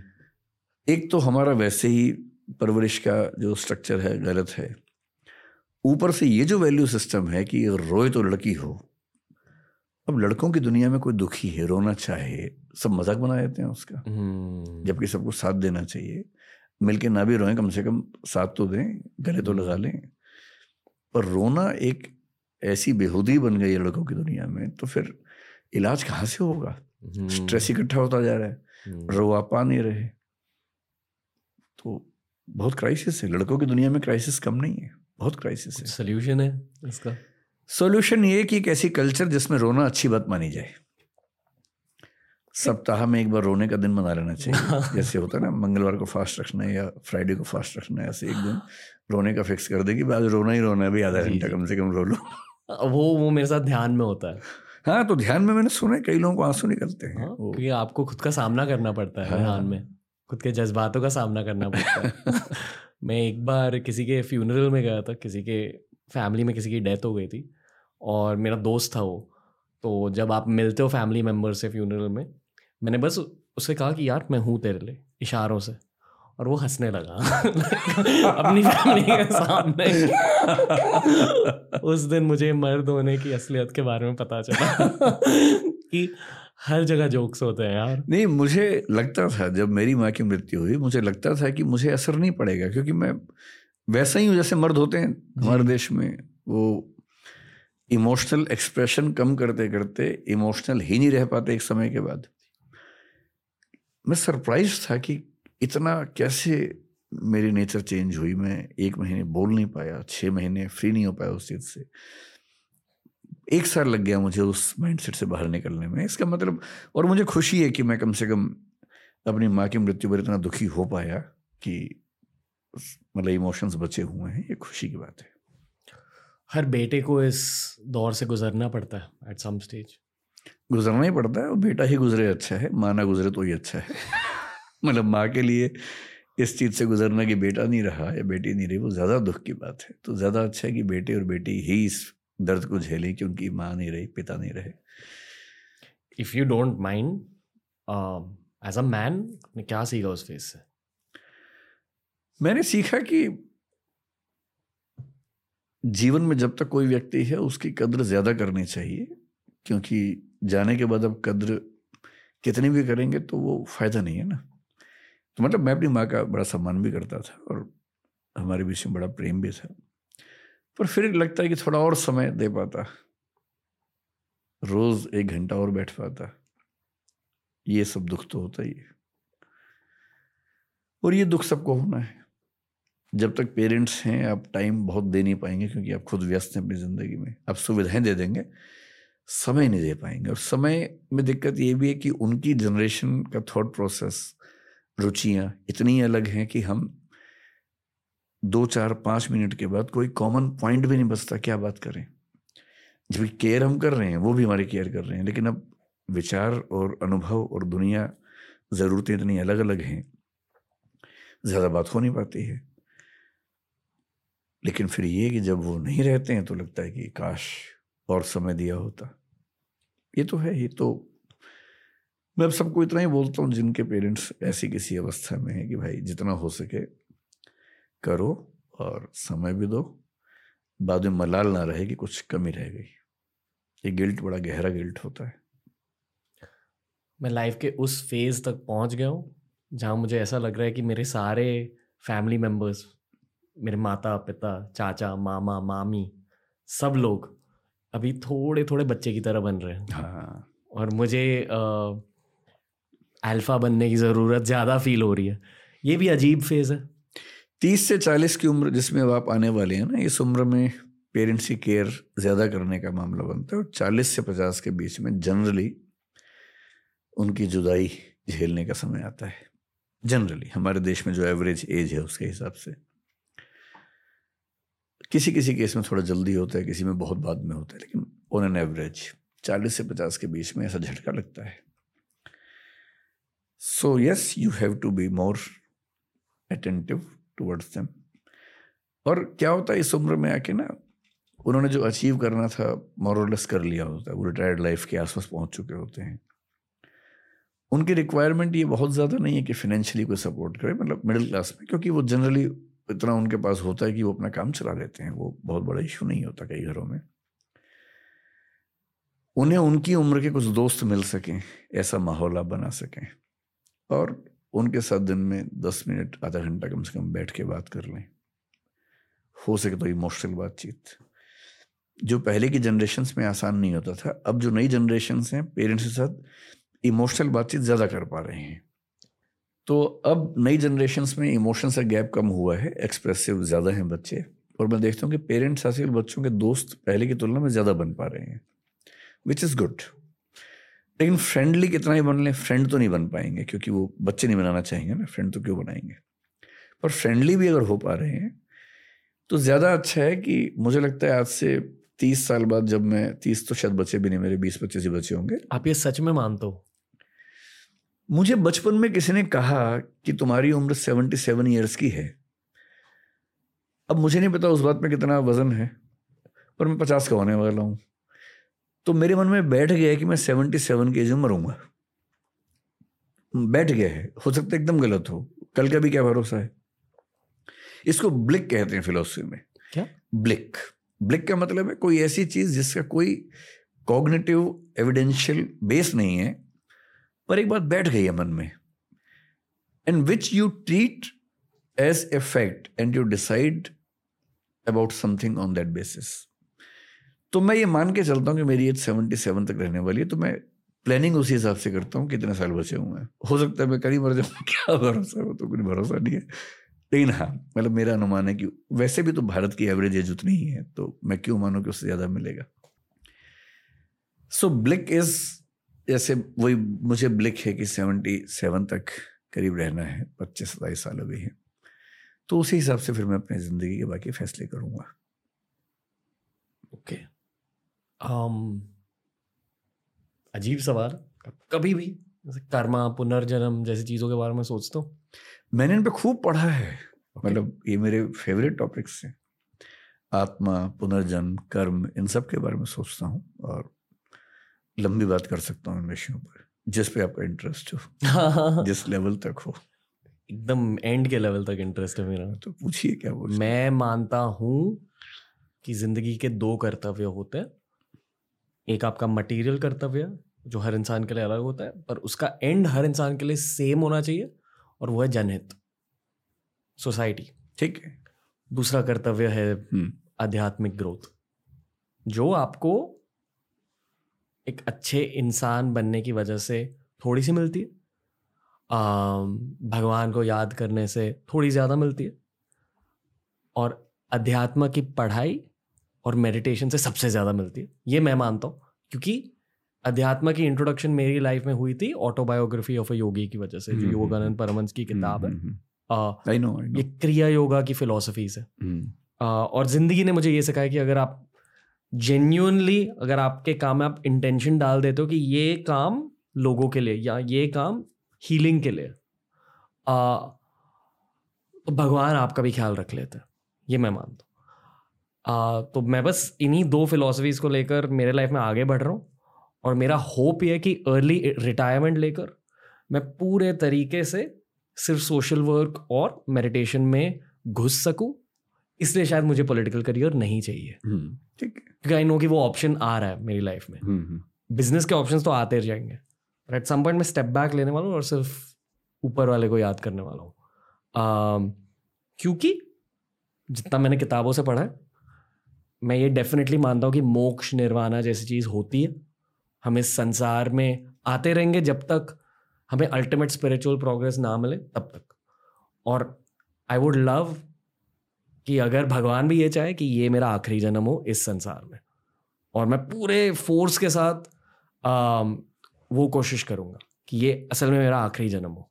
क्योंकि मुझे पता है कि मेरे अंदर कितना फोर्स है कि ये सब बना है। पर मटेरियल दुनिया में से वो फोर्स निकाल कर अगर मैंने पूरा फोर्स स्पिरिचुअल दुनिया में डाल दिया आई थिंक वो मेरे लॉन्ग टर्म में मुझे खुश रखेगा वो थॉट प्रोसेस तो ये है मेरा ओपिनियन आपका ओपिनियन क्या है इसमें दो तीन पॉइंट्स हैं। एक तो जो स्पिरिचुअल जर्नी की बात आपने कही ना क्या होता है कि हम जब बड़े होते हैं तो हमारा थॉट प्रोसेस चेंज होता है। जी। इसलिए छोटा बच्चा अगर बदमाशी ना करे तो अपने स्वधर्म के खिलाफ जी रहा है। इसलिए बच्चों को बदमाशी करना बहुत ज़रूरी है, शरारती होना बहुत ज़रूरी है। और जितना ज़्यादा वो शरारती है, उतना ज़्यादा उसे पोटेंशियल है। जनरली आप ये भी मान के चल सकते हैं। फिर क्या होता है कि कई फिलोसफर्स ने और भारत के जो पुरुषार्थ व्यवस्था है, उसमें एक बड़ी गहरी बात है कि 25 साल तक ब्रह्मचर्य कहा गया है उसमें। 25 से 50 गृहस्थ है, फिर वानप्रस्थ है, फिर संन्यास है। ये बहुत बहुत लोगों ने बहुत लंबे समय तक सोच समझ के सिस्टम बनाया होगा। एक कीरके गार्ड नाम का फिलोसफर जर्मनी में हुआ। हीगेल से करीब सौ साल पहले और उसकी, नहीं सॉरी हीगेल के समय में हुआ। और क्योंकि हीगेल बहुत पॉपुलर था हीगेल एक रैशनलिस्ट था जो बहुत ही ऊट पटंग बात बोलता था, जिसको लोग समझ नहीं पाते थे। उसने बड़ी गहरी बात कही कि ज़िंदगी में फेजेस आते हैं। शुरू में आप सुखों के पीछे भागते हैं, अंधे होके भागते हैं कि मुझे ये खाना है, ये पीना है, सेक्स चाहिए, ये चाहिए, वो चाहिए। ये सब चीज़ें बहुत अट्रैक्ट करती हैं कुछ समय के लिए, लेकिन जब आप इससे बाहर निकलते हैं, आपको गिल्ट नहीं तो कम से कम ये लगता है कि इतना क्यों पागल हो गए थे इसके पीछे। धीरे धीरे आप नैतिक जीवन की ओर बढ़ते हैं। फिर नैतिक जीवन से भी ऊब होने लगते हैं, फिर आप स्पिरिचुअल लाइफ की ओर बढ़ते हैं। इसी बात को एक शायर ने बड़े खूबसूरत अंदाज में कहा। मेरा बेटा अभी सोलह सत्रह साल का साढ़े सोलह साल का उसका फेवरेट शेर है वो बड़ा शेर आजकल सुनाता रहता है मुझे। फितूर होता है हर उम्र में जुदा। फितूर होता है हर उम्र में जुदा। खिलौने माशूका रुतबा और खुदा। तो आपके खिलौने की उम्र चली गई है। माशूका आप कह रहे हैं कि एक बार ब्रेकअप हो ही गया आप एक बार नहीं। अच्छा ज़्यादा बार हो गया। मल्टीपल ब्रेकअप्स रुतब आपके पास है ही। तो बचता खुदा ही है सीधी सी बात है कि अब आपके मन में वही चीज़ आएगी। इसी बात को स्टैंडर्ड तरीके से अब्राहम मैस्ट्रो ने समझाया कि हमारी ज़िंदगी में नीड्स चेंज होती हैं और आप एग्जैक्टली exactly वही बात कर रहे हैं जो उसने कही थी कि शुरुआत में फिजियोलॉजिकल नीड्स होती हैं भूख नींद। अगर आपकी नींद पूरी ना हो दो दिन तो आप ध्यान की बात कभी नहीं सोचेंगे। नींद पूरी होगी, पेट भरा होगा तो आप ध्यान की बात सोच सकते हैं। पेट खाली होगा तो ध्यान बिल्कुल नहीं आएगा उस समय। फिर सेफ्टी की नीड है। आप यहाँ हैं, आसपास तीन लोग चाकू लेके खड़े हैं, ध्यान बिल्कुल दिमाग में नहीं आएगा, पहले सेफ्टी चाहिए। तो फिजियोलॉजिकल पूरा हो जाए सेफ्टी पूरी हो जाए, फिर प्रेम चाहिए जीवन में। प्रेम नॉट एग्जैक्टली कि अपोजिट सेक्स वाला प्रेम ही चाहिए पेरेंट्स का भी हो सकता है दोस्तों का भी हो सकता है, उसकी भी नीड रहती है। इसलिए आप देखेंगे लोग अपने 20 से 30 की उम्र में करियर ओरिएंटेड इतने ज़्यादा होते हैं कि दोस्तों को भूल जाते हैं, क्योंकि उस सेफ्टी की नीड पे फोकस होते हैं। और सेफ़ होते ही दोस्तों को याद करते हैं वापस कि यार कहाँ हो, चलो बैठते हैं, क्योंकि अब उनको प्रेम चाहिए, मित्रता चाहिए। प्रेम के बाद होता है एस्टीम इज़्ज़त, रुतबा, जो आपको बहुत जल्दी मिल गया। कई लोगों को ताउम्र नहीं मिल पाता है, किसी को लेट मिलता है। जब इज़्ज़त भी मिल गई, प्रेम भी मिल गया सेफ्टी भी है, पेट भरा हुआ है तो जो नीड पैदा होती है, उसको सेल्फ एक्चुअलाइजेशन बोलते हैं, जिसको गीता की भाषा में कहे स्वधर्म, कि मैं किस चीज़ के लिए पैदा हुआ हूँ, अब वो काम करना है। और ये आमतौर पर सोशल टच इसमें आता है, जैसे वन प्लस भारतीय परंपरा में कि पचास तक कमा लो, परिवार सेट कर लो पचास के बाद सोचो कि भाई, अब बीस पच्चीस साल बचे तीस साल बचे कितना अपने लिए करोगे? जिस समाज से लिए उसको लौटाओ। वन प्लस का मतलब है परिवार में रहते हुए तटस्थ होने की प्रक्रिया, डिटैच होने की प्रक्रिया, कि मैं हूँ संसार में, परिवार में हूँ, रिश्ते निभाऊँगा, लेकिन अब मेरा ज़्यादा ऊर्जा और समय समाज को खर्च होगा, समाज के लिए खर्च होगा। इसी को अब्राहम मैस्लो क्या बोल रहा है? सेल्फ एक्चुअलाइजेशन वो नेसेसरली समाज नहीं है। कोई अगर पेंटिंग करने का बहुत शौक लेके पैदा हुआ, वो पेंटिंग करे। इस बात से मुक्त हो गया कि पैसा आएगा या नहीं। थ्री इडियट्स फ़िल्म में जो थीम थी कि भाई अपना हुनर है ना, उसके पीछे दौड़, सफलता आ जाएगी अपने आप। संगीत की साधना करो एकेडमिक्स में जाना पढ़ो नॉवल लिखो डायरी लिखो, कुछ करो। अब्राहम मैस्लो ने बाद में फिर से रिवाइज किया अपने सिस्टम को और कहा कि एक और नीड है किसी किसी को छठी नीड होती है जो आपके साथ हो रहा है। वो है सेल्फ ट्रांसेंडेंस सेल्फ ट्रांसेंडेंस का मतलब है अपने आप से मुक्त होना अपने से परे जाना जिसको हम अध्यात्म कह देते हैं। और अध्यात्म का बहुत ध्यान रखना है। स्पिरिचुअलिज्म और अध्यात्म एक बात नहीं है। Okay. बहुत बड़ी गलत फहमी है। स्पिरिचुअलिज्म शब्द वेस्ट का है स्पिरिट से आ रहा है। और स्पिरिट क्या है? क्रिश्चियनिटी में ट्रिनिटी है। God the father God the son and the spirit holy spirit God the father, God है, गॉड द सन, जीसस हैं। और होली स्पिरिट वो चेतना है, जैसी चेतना हर ह्यूमन बींग को लेके आनी है। स्पिरिचुअलिज्म का बेसिक मतलब है अपने स्पिरिट को होली स्पिरिट से कनेक्ट करना। So that is basically religious belief in Christianity अध्यात्म वो नहीं है, ये अधि आत्म है। आत्म का मतलब एक सेंस में होता है मैं, एक सेंस में आत्मा होता है। अधि मतलब उससे बड़ा। मैं से बड़े स्तर पर जाने की यात्रा है। वो यात्रा समाज से भी हो सकती है। कि मैं सिर्फ़ अपने बारे में क्यों सोचूँगा? समाज के बारे में सोचूँगा? देश के बारे में सोचूँगा? That is as good as अध्यात्म। लेकिन उसी में अगला स्तर आता है कि मैं इस पूरी प्रकृति के साथ एक क्यों ना हो जाऊँ? और पूरी प्रकृति ही क्यों? उसके बियॉन्ड भी एक क्यों ना हो जाऊँ?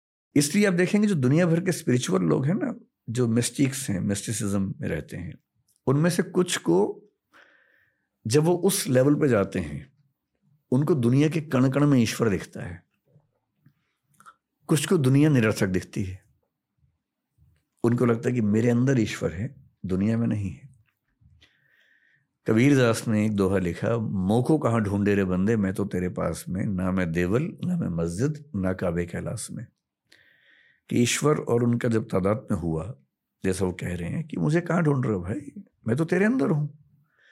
ना देवल में हूँ, देवालय में हूँ, ना मस्जिद में हूँ, ना काबा, ना कैलाश, कहीं नहीं हूँ। पर किसी किसी को दुनिया का कण कण लगता है कि हर जगह ईश्वर है। तब वो क्या बोलता है? वही कबीर क्या बोल रहे हैं? लाली मेरे लाल की जिद देखूँ तित लाल। लाली देखन मैं चली, मैं भी हो गई लाल। दुनिया के कण कण में लालिमा दिख रही है ईश्वर की। तो इंट्रोवर्टिव एक्सट्रोवर्टिव आप किस मिस्टिसिज्म में जाएँगे? संयोग की बात है, लेकिन एक लेवल के बाद जो लोग ईश्वर को मानते हैं गहराई से, उनको ये नीड महसूस होती है कि अब मैं उसके साथ कनेक्ट कैसे हूँ? This is a kind of spiritualism जो आप शिद्दत से महसूस करते हैं। जहाँ तक मेरी बात है, मैं गॉड को लेके वैसा फील नहीं कर पाता हूँ। मेरे अंदर ऐसी फीलिंग बहुत ज़्यादा है। मैं एग्नोस्टिक हूँ। मैं ये मानता हूँ कि ये दुनिया गॉड ने बनाई है, ऐसा हो भी सकता है, नहीं भी हो सकता है। ये भी हो सकता है कि अपने आप बनी हो एवोल्यूशन के प्रोसेस में बनी हो। मुझे ये ज़रूर लगता है कि ज़्यादा चांसेस हैं कि कोई ना कोई फोर्स है इस सब के पीछे। पर वो फोर्स वैसी एकदम नहीं है जैसा धर्मों के लोग मानते हैं। वैसा होने का स्कोप ही नहीं है। क्योंकि सारे धर्म जब पैदा हुए जनरली आप देखेंगे सिक्स सेंचुरी बीसी में लगभग अधिकांश धर्म पैदा हुए। चाहे हम बुद्धिज्म की बात करें जैनिज्म है पुराना, लेकिन महावीर उस समय पैदा हुए। कन्फ्यूशनिज्म सिक्स सेंचुरी बीसी में हुआ। ताओइज्म उसी समय का चाइना में। क्रिश्चियनिटी लगभग उसके 600 साल बाद हुई। जुडाइज्म थोड़ा सा पहले से है, सिक्स सेंचुरी बीसी के आसपास कुछ कुछ दिख रहा है उसमें। Islam as an organise religion काफ़ी देर में हुआ। हालाँकि वो मानते हैं कि एडम के समय से उनका धर्म चलता है। धर्मों का विकास ह्यूमन बीइंग का जो कॉग्निटिव डेवलपमेंट है, जब हम पहली बार सोचने लगे, हम तो मतलब कई अरब साल का प्रोसेस है एवोल्यूशन का। लगभग चौदह सौ करोड़ साल के आसपास का प्रोसेस है, जिसमें पहली बार सोचने वाली स्पीशीज जो बनी हमारी, सोचने का प्रोसेस सत्तर हज़ार साल पहले शुरू हुआ है सिर्फ़। सिर्फ़ सत्तर हज़ार साल से हम सोच रहे हैं। उसके पहले सोचने की क्षमता नहीं थी ब्रेन ऐसा नहीं था। पिछले ढाई हज़ार साल से फिलोसफी चल रही है। यानी सोचने के भी शुरुआती सड़सठ हज़ार पाँच सौ साल में फिलोसफी नहीं है। जब पेट भरने लगा नियोलिथिक रिवोल्यूशन हुआ, खेती होने लगी सेटलमेंट्स होने लगी तो कई लोगों को पहली बार भरपूर सोचने का मौका मिला। तब उन्होंने सोचा कि ये सब कैसे बना होगा? इमेजिन किया कि ईश्वर ने बनाया होगा। लंबे समय के बाद इमेजिन किया। इंटरेस्टिंग है कि भारतीय परंपरा में विष्णु के दस अवतारों में पहला मत्स्य अवतार है, मछली का, पानी के अंदर। एवोल्यूशनिज्म कह रहे कि पानी से ही शुरुआत हुई। पश्चिम में सिक्स सेंचुरी बीसी में पहला फिलोसफर पैदा हुआ है थेल्स नाम का। थेलीज बोलते हैं उसको कुछ लोग। वो क्या बोल रहा है? कि दुनिया पानी से बनी है। ह्यूलिज्म बोलते हैं कि दुनिया पानी से बनी है। मैं जो कहना चाह रहा हूँ कि ये सारी फिलोसफीज बहुत ज़्यादा प्रभावित हैं इस संसार के अनुभवों से। जबकि सच ये है कि पूरे यूनिवर्स में अगर मैं इस पूरी दीवार को यूनिवर्स मान लूँ तो जो हमारा पृथ्वी जो हमारी है ना वो क्या मैं कहूँ एक मच्छर को भी सौ से डिवाइड कर देंगे उतना हिस्सा बनेगा। हज़ार से डिवाइड कर हाँ। इतनी छोटी पृथ्वी के कुछ हज़ार साल के अनुभवों से हमने थियरीज बना ली हैं बड़ी बड़ी भगवान, अल्लाह, गॉड। और आप देखेंगे बाइबल में, क्रिश्चियनिटी में, ये माना गया कि ईश्वर ने पृथ्वी बनाई, एडम के लिए बनाई। और बाइबल ये मानती है कि पृथ्वी केंद्र में है सूर्य चक्कर काट रहा है। अब साबित हो गया, कॉपर ने कैसे साबित कर दिया कि नहीं, सूर्य केंद्र में है पृथ्वी चक्कर काट रही है? तो जिन जमीनों पर सारे धर्म खड़े हुए हैं, वो जमीनें बहुत कमज़ोर हैं, भुरभुरी हैं, क्योंकि वो केवल ह्यूमन बींग्स के एक्सपीरियंस के बेस पे बनाया गया है। और इस ब्रह्मांड में हमारी दुनिया मतलब एक मच्छर का भी सोवा हिस्सा, हजारवा हिस्सा है। क्या पता कितनी कितनी गैलेक्सीज में कितनी दुनियाएँ चल रही हूँ? कुछ हमसे आगे, कुछ हमसे पीछे। कुछ हो सकता है कि अभी वो बंदरों के ज़माने में चल रहे हों। कुछ हो सकता है कि हमसे हज़ार, दो हज़ार, दस लाख साल आगे निकल गए हों। इन दुनियाओं में आपस में इंटरेक्शन भी अब तक नहीं हो रहा। हम उनको एलियन कहते हैं, वो हमको एलियन कहते होंगे। तो अभी तो विज्ञान ने दुनिया का डेसिमल में भी कुछ नहीं समझा है। अभी से हम ये इंटरप्रेट कर दें कि एक भगवान है जिसने ऐसा ऐसा किया। पॉसिबिलिटी है। एग्नोस्टिक होने का मतलब है कि I accept there stand a possibility of God existing पर हमारे दुनिया के धर्मों में दर्शनों में गॉड की जो व्याख्या है, बहुत ही बेसिक लेवल की है। पृथ्वी को केंद्र में रख के व्याख्याएँ की गई हैं, अपने देश को ध्यान में रख के, अपने समाज को ध्यान में रख के बनाई गई व्याख्याएँ। मेरे ख्याल से अल्टीमेट रियलिटी जब भी हमारे सामने आएगी मतलब हमारी ज़िंदगी में तो शायद नहीं आएगी, शायद दस बीस हज़ार साल तक भी ना आए, शायद एक लाख साल के बाद सामने आए, वो वैसी नहीं होगी जैसी हम सोचते हैं। उससे काफ़ी अलग होगी। तो हम यहाँ क्यों हैं? मतलब इस क्वेश्चन का आंसर मेरे पास नहीं है और मेरा आंसर यही है कि मुझे भी नहीं पता कि हम यहाँ क्यों हैं तो let us celebrate and enjoy that we do not know कि हम यहाँ क्यों हैं। इसी सवाल को लेकर मैंने अध्यात्म की पढ़ाई की है। नहीं वो ठीक है ये बेसिक सवाल है कि हम यहाँ क्यों हैं। पर इसमें एक प्रेमाइस है कि आप ये मान के चल रहे हैं कि दुनिया में हर चीज़ किसी कारण से ही होती है। हम्म। हम इस प्रेमाइस को क्यों माने? हम्म। क्योंकि कॉज इफ़ेक्ट रिलेशनशिप कारणता संबंध की हर चीज़ कारण से ही होती है। ये अपने आप में इंडक्टिव है। इंडक्टिव का मतलब है एक्सपीरियंस के बेस पे हमने निकाल लिया है। ऐसा कोई प्रूफ नहीं है कि हम ऑन्टोलॉजिकल लेवल पर मेटाफिजिकल लेवल पर ये साबित कर सकें कि कॉजेशन या हर चीज़ का कारण होता है। ये हमारे मानव संसार के बियॉन्ड भी अप्लाई होने वाला है। ऐसा कोई गारंटी नहीं है।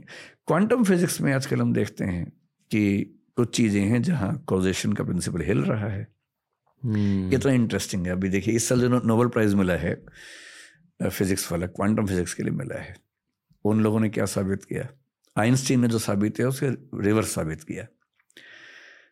आइंस्टीन ने ये साबित किया था कि जो प्रकाश हम देखते हैं वो सिर्फ़ वेव नहीं है it can also be particle जिसको उन्होंने फोटोन कहा। आइंस्टीन के समय में एक एक्सपेरिमेंट हुआ। और आइंस्टाइन हिल गए, पर उन्होंने उसको खारिज कर दिया। उसने कहा कि no God doesn't throw dices dice मतलब वो पासे नहीं खेलता है सिस्टम से काम करता है। दो एक्सपेरिमेंट्स हुए थे जो उन्होंने खारिज किया आइंस्टीन ने, और अब नोबेल प्राइज मिला है उन्हीं एक्सपेरिमेंट्स को रिवाइज करने वालों को। वो एक्सपेरिमेंट्स क्या कह रहे हैं? एक थियरी क्वांटम फिजिक्स में आई है डबल एंटेंगलमेंट जिसको आइंस्टीन ने खारिज किया था। जो कहती है कि ऐसा हो सकता है कि यहाँ, मान लीजिए, ये एक पार्टिकल इस माइक का है। क्वांटम का मतलब सब एटोमिक न्यूट्रॉन प्रोटॉन इलेक्ट्रॉन उस लेवल की जो स्टडीज़ हैं। हो सकता है कि ये पार्टिकल एंटेंगल्ड हो किसी और गैलेक्सी के किसी पार्टिकल के साथ। और एंटेंगल का मतलब है कि अगर ये हल्का सा मूव करेगा तो वो ठीक उसी समय रिवर्स मूव करेगा। जी। आइंस्टीन का मानना था कि स्पीड ऑफ़ लाइट से तेज कुछ नहीं हो सकता, जो कि तीन लाख किलोमीटर पर सेकंड होता है। इसमें क्या हो रहा है कि यहाँ कुछ मूवमेंट हुआ, वहाँ मूवमेंट हुआ, और इसके बीच का गैप पचास करोड़ लाइट ईयर भी हो सकता है, और तब भी दोनों एक साथ मूव कर रहे हैं। अगर ऐसा कनेक्शन है तो इसका मतलब है कि लाइट की स्पीड वाली बात खत्म हो गई। मतलब लाइट से भी कुछ या तो या तो ज़्यादा तेज़ है। हम्म। या उसकी स्पीड हम सोच ही नहीं सकते कितनी तेज़ है। मन की स्पीड से ज़्यादा है। और मन को तो फ़िज़िकल ऑब्जेक्ट नहीं मानते हम उस सेंस में। हम्म। फिर वो जो प्रकाश की किरण है जब डबल स्लिट एक्सपेरिमेंट यूज़ किया गया तो देखा गया कि वो बिहेव करती है अलग अलग जब उसको देखा जाए और जब ना देखा जाए। अगर आपने एक्सपेरिमेंट किया डबल स्लिट एक्सपेरिमेंट बोलते हैं दो बार से बांटते हैं। तो देख रहे हैं तो शायद उसका बिहेवियर हो जाता है पार्टिकल वाला। नहीं देखते तो वेव वाला हो जाता है। और जैसे ही उसको ऑब्ज़र्व करने का इंस्ट्रूमेंट लगता है बिहेवियर चेंज हो जाता है। इसका मतलब जिसको आप भौतिक मान रहे हैं वो इतना भौतिक भी नहीं है। hmm. यानी कि ऑब्ज़र्व किए जाने से भाई हमें कोई ऑब्ज़र्व करता है हमारा बिहेवियर चेंज हो जाता है। ये तो समझ में आता है। लेकिन लाइट के पार्टिकल्स का बिहेवियर अगर चेंज होता है देखे जाने से इसका मतलब भौतिक और चेतन मैटर और कॉन्शियसनेस का जो डाइकोटमी हम मानते हैं कि दोनों अलग अलग हैं शायद वो भी नहीं है। हम्म। और अगर परसीवर के देखने से रियलिटी चेंज हो रही है तो शायद शंकराचार्य ठीक कह रहे थे। और जो शोडिंगर नाम के साइंटिस्ट हुए जो आइंस्टीन के खिलाफ क्वांटम फिजिक्स में खड़े हुए थे उन्होंने भारतीय दर्शन का तत्वमसी सिद्धांत जो उपनिषद का उसको फॉलो किया। उस पर लिखा बहुत ज़्यादा। क्वांटम फिजिक्स में उनसे बड़े विद्वान दुनिया में नहीं हुए इसलिए इतने रहस्य हैं कि मुझे नहीं लगता कि हमारे जीते जी कोई अंतिम फैसला हो पाएगा लेकिन जब भी होगा बहुत इंटरेस्टिंग होगा। शंकराचार्य ने क्या कहा था? शंकराचार्य कह रहे हैं कि सरल भाषा में अगर मैं आपको समझाऊं कि रियलिटी के तीन लेवल्स होते हैं। सबसे नीचे का लेवल प्रतिभास है। जब आप नींद में है सपना देख रहे हैं वो प्रतिभास है। आप सपने में हैं तो आपको सपना एकदम रियल लग रहा है। सपने में शेर आ गया आप डर भी रहे हैं, पसीना भी आ रहा है, भाग भी रहे हैं, हाफ़ भी रहे हैं, गिर भी रहे हैं, चोट भी लग रही है, खून भी बह रहा है, सब कुछ हो रहा है। और आप एकदम उस मोमेंट को जी रहे हैं। अचानक नींद खुल गई। और नींद खुलते समझ में आया कि अरे, सब झूठ था। ये व्यवहार की दुनिया है जिसमें हम लोग बैठे हुए हैं। अब शंकर कह रहे हैं कि इंटरेस्टिंग बात है कि इसके बियॉन्ड भी एक दुनिया है।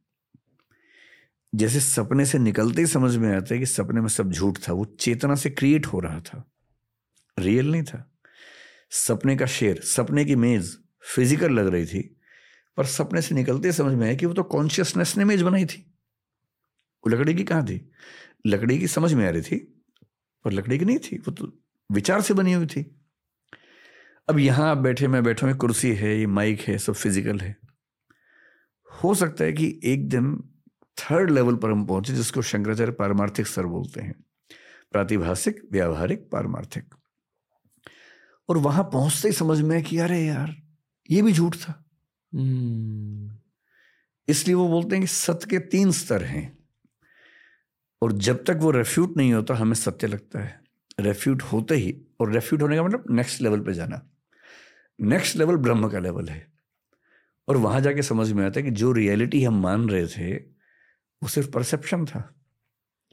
और फिलोसफी में कई लोग ऐसा मानते हैं कि हम जो परसीव करते हैं रियलिटी उतनी ही है और हमारे परसेप्शन से ही बन रही होती है। There is nothing real as such reality is what we construct ये बात पश्चिम में हीगल भी कह रहा है, पश्चिम में कांट भी कांट तो यहाँ तक कह रहे हैं कि कप जो है हम जान ही नहीं सकते कैसा कप है। वी कैन ओनली परसीव और जो हम परसीव करते हैं सब एक जैसा। That is phenomena that is not noumena noumena is the ultimate reality the cup in itself is noumena the cup how we perceive is phenomena तो हमारी बहुत लिमिटेशंस हैं। हम इस दुनिया को जितना समझने का दावा करते हैं, हम धेला भर नहीं समझते दुनिया को। और दुनिया के बियॉन्ड भगवान को समझ लेंगे, ये तो बहुत बड़ी बात हो गई। मुझे लगता है कि हम लोग बहुत छोटे हैं। और उसको समझने का दावा करना ठीक नहीं है। समझने की कोशिश करना ठीक है, और वो कोशिश इस उम्र में सफल नहीं होगी, ये मान के और इस चीज़ से सुकून में रहना कि ठीक है हम कोशिश कर रहे हैं नहीं होगा तो नहीं होगा इसमें क्यों बेचैन होना है कि जिस चीज़ का ज्ञान हो ही नहीं सकता उसके मामले में ये सुकून काफ़ी है कि मैंने ज्ञान की कोशिश तो की hmm. और मैंने बिना जाने किसी झूठी बात को स्वीकार तो नहीं किया hmm. जब hmm. सारी दुनिया एक चीज़ को फॉलो करके पीछे दौड़ रही थी मैं कम से कम रुक गया कि तब तक नहीं मानूँगा जब तक भरोसे के लायक जानकारी ना हो जाए मैं कम से कम रुका तो यहाँ जब तक मैंने खुद उस चीज़ का फील नहीं कर लिया जान नहीं लिया तब तक क्यों उसको मैं मान लू? आज मैंने ये फील किया है कि आपकी इतनी बड़ी फ़ैन फॉलोइंग क्यों है? मैं गप्पे अच्छी कर लेता हूँ। किसी ने इतनी ज़्यादा डीप बातें नहीं की है इस पॉडकास्ट पर इतनी ज़्यादा क्लैरिटी के साथ। आपको लगता है कि लोगों को ऐसी बातें सुननी है आजकल? हाँ सरप्राइजिंगली क्योंकि जब मैंने फिर अभी मैंने अपना चैनल शुरू किया कुछ दिन पहले पिछले साल एक डिस्प्यूट हुई थी मेरे एक वीडियो की क्लिप कुछ लोगों ने फैलाई उसमें। ऐसा लग रहा है कि मैं जो सीता माँ है उनका अपमान कर रहा हूँ। लेकिन वो ऐसी जगह काटा गया कि वो लिटरेचर का पार्ट था। तो बहुत डिस्प्यूट हुई उस समय। बहुत मतलब एफ़ आई आर वगैरह वो सब चीज़ें भी हुई। तो मुझे लगा कि कभी ऐसा हो तो कम से कम मेरा अपना एक मंच तो हो। दृष्टि आई का एक बड़ा प्लेटफॉर्म है, उसमें टेन मिलियन से ज़्यादा सब्सक्राइबर्स हैं, लेकिन मैं नहीं चाहता कि मैं अपनी पर्सनल लड़ाइयाँ उस पर लड़ूँ। वो तो एक ऑफिशियल चैनल है। So I started my own channel मेरे नाम से, विकास देवी कीर्ति। अभी मैं वीडियो तो बहुत कम अपलोड कर पाता हूँ। बारह वीडियो अब तक अपलोड किए हैं और उस पर सब्सक्राइबर्स लेकिन बाईस, तेईस लाख के बीच में कहीं हैं। तो मैंने जब उसको शुरू किया तो मैंने कहा, मैं इस पर फिलोसफी की बातें करूँगा। तो मैंने पास चार वीडियो फिलोसफी डाले हैं सिर्फ़, जिसमें से एक चार वाक फिलोसफी के बारे में है। एक है वट इज़ अल्टीमेट रियलिटी एक है फिलोसफी क्या होती है? एक इंडियन फिलोसफी का इंट्रोडक्शन डाला है, उपनिषद, वेद से लेकर ओशोरदिनीश तक का पूरा। मेरा ख्याल था कि इन विषयों को कौन सुनना चाहेगा तो मैंने अज्यूम किया था कि एक दो लाख लोग उसको शायद देखेंगे और लेकिन सरप्राइजिंगली वो वीडियोस करीब पचास लाख, पैंतालीस लाख लोगों ने देखे हैं और डिमांड कर रहे हैं कि और बनाओ वीडियो अब मुझे टाइम एक दो महीने से नहीं मिल पा रहा, मैं बहुत बिज़ी चल रहा हूँ क्लासेस वगैरह में। So maybe in next one and a half months, my batches will be over, and then I'll restart with the channel. कब स्टार्ट कर रहे हो? क्या? द विकास दिव्या कीर्ति शो मतलब आप चाह रहे कि मैं पॉडकास्ट शुरू करूँ अपना। जी। हाँ तो कर देंगे जल्दी। और एक आपको एक कॉन्वर्सेशनल पॉडकास्ट करना है। हाँ मैं फिर वही करूँगा बातचीत करूँगा। जहाँ आप मतलब खुल के एकदम एक्सपेंसिवली टाइम लिमिट के बिना हम्म। अ, हर हफ़्ते एक एपिसोड आप रिलीज़ कर दो पूरा देश देखेगा। टाइम की बड़ी किल्लत रहती है लेकिन मैं कोशिश करूँगा ज़रूर करूँगा। मतलब पहली बार सुझाव मिला तो सीरियसली इसको लेता हूँ। क्योंकि फॉर द पॉडकास्टर जो आप बनोगे अभी हाँ। अ, ये एक बहुत एटलीस्ट फॉर मी मैं खुद के पर्सपेक्टिव से बता बहुत एवोल्यूशनरी प्रोसेस होता है। हम्म, हम्म, क्योंकि आपको चैलेंज किया जाता है। हर हफ़्ते में एक बार हम्म, कोई अच्छा गेस्ट आपको चैलेंज करेगा। जैसे कि आज आपने मुझे चैलेंज किया। हम्म, and this is what I live for ये इस करियर का रश होता है। hmm. कि जब कोई आपको चैलेंज करेगा तब आपकी ग्रोथ होती है। हाँ ठीक बात है। दैट्स इट यही था आज का पॉडकास्ट कैसा लगा सर बहुत बढ़िया। खूब Okay. मज़ा आया मुझे। आपको? बहुत बहुत अच्छा लगा। अ, मतलब जितना मैं कहूँ कम होगा। आपने बहुत इन्फॉर्मेशन लोड किया मेरे दिमाग में सर। इसलिए I am lost for words just want to say thank you. जो मैंने इस पॉडकास्ट के शुरुआत में कहा कि विजडम मीट्स कंपैशन यही थी इस पॉडकास्ट की थीम Thank you. तो. थैंक यू सर देश के लिए भी बहुत कुछ कर रहे हो as a thought leader and I just I wish you all the best and even more sir जो भी आपके दिल में है वो सब होना चाहिए। और जो भी आपके दिल में नहीं भी है अध्यात्म के बारे में वो भी शायद होना चाहिए आपके साथ। Thank you Thank you. Lots of love. Lots of respect thank you तो ये था आज का पॉडकास्ट दोस्तों। बताइए कैसा लगा? विकास सर के साथ ऑफ़ कोर्स हम और बहुत सारी बातें करेंगे। पर जब मुझे ऐसे गेस्ट मिल जाते हैं ना मुझे खुद थोड़ी सी ब्रेक चाहिए रहती है। खुद की एवोल्यूशन के लिए, खुद की लाइफ की जर्नी जीने के लिए। और थोड़ा सा जीने के बाद, थोड़ा बहुत सीखने के बाद फिर मैं लौट सकता हूँ ऐसे इंसानों के पास। तो अगली बार जब विकास सर आएँगे मुंबई तो आप बताइए, हमें किन टॉपिक्स को कवर करना चाहिए? जब मैं उस एपिसोड को रिकॉर्ड करने जाऊँगा ना, उसके पहले ये वाली कमेंट सेक्शन पढ़ूँगा मुझे बहुत ब्रूटली बताइए कि मैं खुद एज अ पॉडकास्टर इंप्रूव कैसे कर सकता हूँ? और अगर ये आपका पहला टीआरएस पॉडकास्ट है विकास सर की वजह से तो प्लीज़ बाकी पॉडकास्ट भी देखिए यार, बहुत कुछ सीखने को मिलेगा आपको। बहुत कुछ सीखा है मैंने चार सालों में, और ये पूरी लाइब्रेरी है फ्री ऑफ़ कॉस्ट आपके लिए टीआरएस को सपोर्ट करते रहिए। नमस्ते लव यू कीप सपोर्टिंग